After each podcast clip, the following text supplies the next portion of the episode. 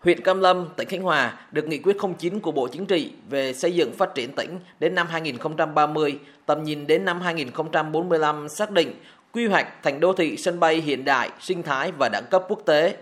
Quy hoạch này dựa vào những lợi thế như sân bay quốc tế Cam Ranh, đầm Thủy Triều và vùng đất nông nghiệp ở phía Tây rộng lớn. Người dân mong muốn quy hoạch sớm trở thành hiện thực, tránh quy hoạch treo, đồng thời các vấn đề môi trường, chuyển đổi nghề nghiệp, tái định cư dân người dân phải đảm bảo. Ông Đinh Xuân Trường ở xã Cam Hiệp Nam, huyện Cam Lâm đề nghị.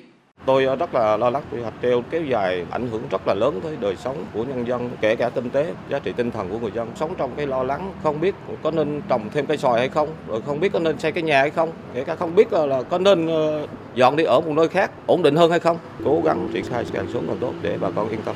Hiện nay, dựa trên lợi thế mỗi vùng, đơn vị tư vấn chia Khánh Hòa thành 4 vùng quy hoạch chính.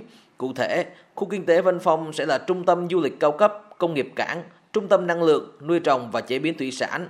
Khu vực Nha Trang và phía Nam Ninh Hòa sẽ phát triển nghỉ dưỡng biển, trung tâm văn hóa thể thao, giáo dục công nghệ cao. Khu vực Cam Ranh và vùng ven biển Cam Lâm sẽ phát triển thành trung tâm dịch vụ và công nghiệp quốc phòng, logistics, nuôi trồng thủy sản, phát triển đô thị. Khu vực nội địa và miền núi sẽ phát triển du lịch sinh thái, văn hóa tâm linh, nông nghiệp giá trị cao.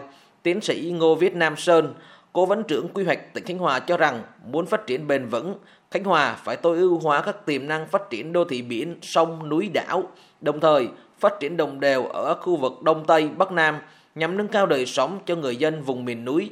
Tiến sĩ Ngô Viết Nam Sơn cho biết, Khánh Hòa đã tiên phong đưa vào vấn đề hợp tác đa ngành ngay từ nhiệm vụ thiết kế, nhiệm vụ quy hoạch. Bên cạnh đơn vị tư vấn có cố vấn trưởng quy hoạch, các sở ngành là đồng tác giả. Vì thế, quy hoạch sẽ sát thực tế và thuận lợi trong triển khai. Đảm bảo phát triển bền vững chúng ta giữ được cái giá trị môi trường rất là quan trọng bởi vì rất nhiều tỉnh thành trên cả nước phát triển rất mạnh nhưng mà tới một cái thời điểm phải chi khá nhiều ngân sách xử lý môi trường. Và cái điều này tác động ngược ảnh hưởng đến phát triển. Phân ra những cái vùng biển gọi là vùng xanh và những cái vùng nâu.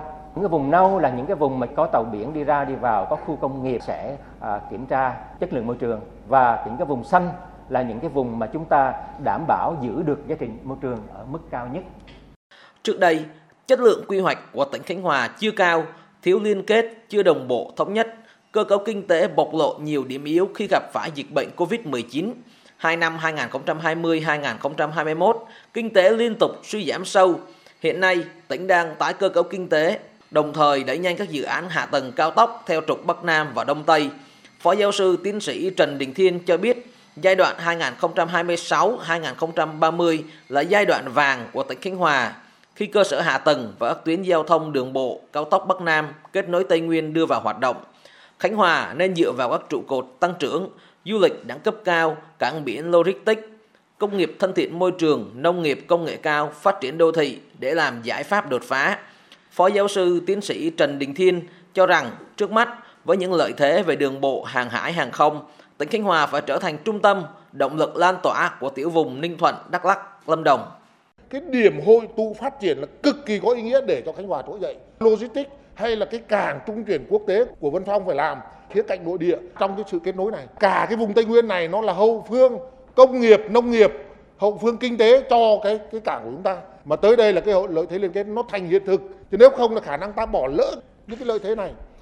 Quy hoạch tỉnh Khánh Hòa được các chuyên gia, nhà khoa học đóng góp nhiều ý kiến xác đáng, chất lượng, có tính chất lý luận và thực tiễn cao. Nghị quyết 09 của Bộ Chính trị đặt mục tiêu tăng trưởng GRDP của tỉnh Khánh Hòa giai đoạn 2021-2025 là 7,1% một năm. Giai đoạn 2026-2030 là 8,8% một năm. Thu nhập bình quân đầu người đạt 189 triệu đồng một năm. Ông Nguyễn Hải Ninh, Bí thư tỉnh ủy Khánh Hòa cho biết, Khánh Hòa chỉ còn 8 năm để thực hiện nhiệm vụ trở thành đô thị trực thuộc trung ương. Vì thế, quy hoạch tốt là nền tảng cho sự phát triển nếu như có sự kết nối giữa chiến lược, quy hoạch, kế hoạch và đầu tư. Bây giờ chiến lược là các cái nghị quyết của Trung ương có rồi. Quy hoạch chúng ta cũng đã chuẩn bị có. Kế hoạch tổ chức thực hiện và đầu tư thế nào cùng lúc song song đồng thời.